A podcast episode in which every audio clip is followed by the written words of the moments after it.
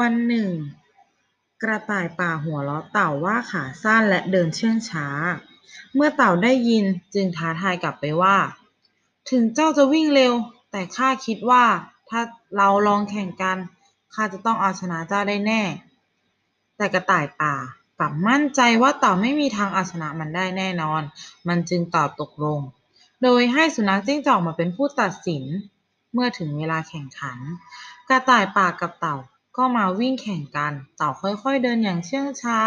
สม่ำเสมอและไม่หยุดพัก ส่วนกระต่ายป่าที่วิ่งนำเต่าไปมากก็ชะล่าใจ คิดว่าถ้างีบหลับสักครู่ เต่าก็ยังมาตามไม่ทันจนเวลาผ่านไปกระต่ายป่าสะดุ้งตื่นมองซ้ายมองขวาไม่เห็นเต่า จึงรีบวิ่งอย่างสุดแรงแต่ก็ช้าไปเสียแล้ว เต่าได้มาถึงเส้นชัยก่อนและกำลังนอนพักผ่อนอย่างสบาย นิทานเรื่องนี้สอนให้รู้ว่า ความพยายามอยู่ที่ไหนความสำเร็จอยู่ที่นั่น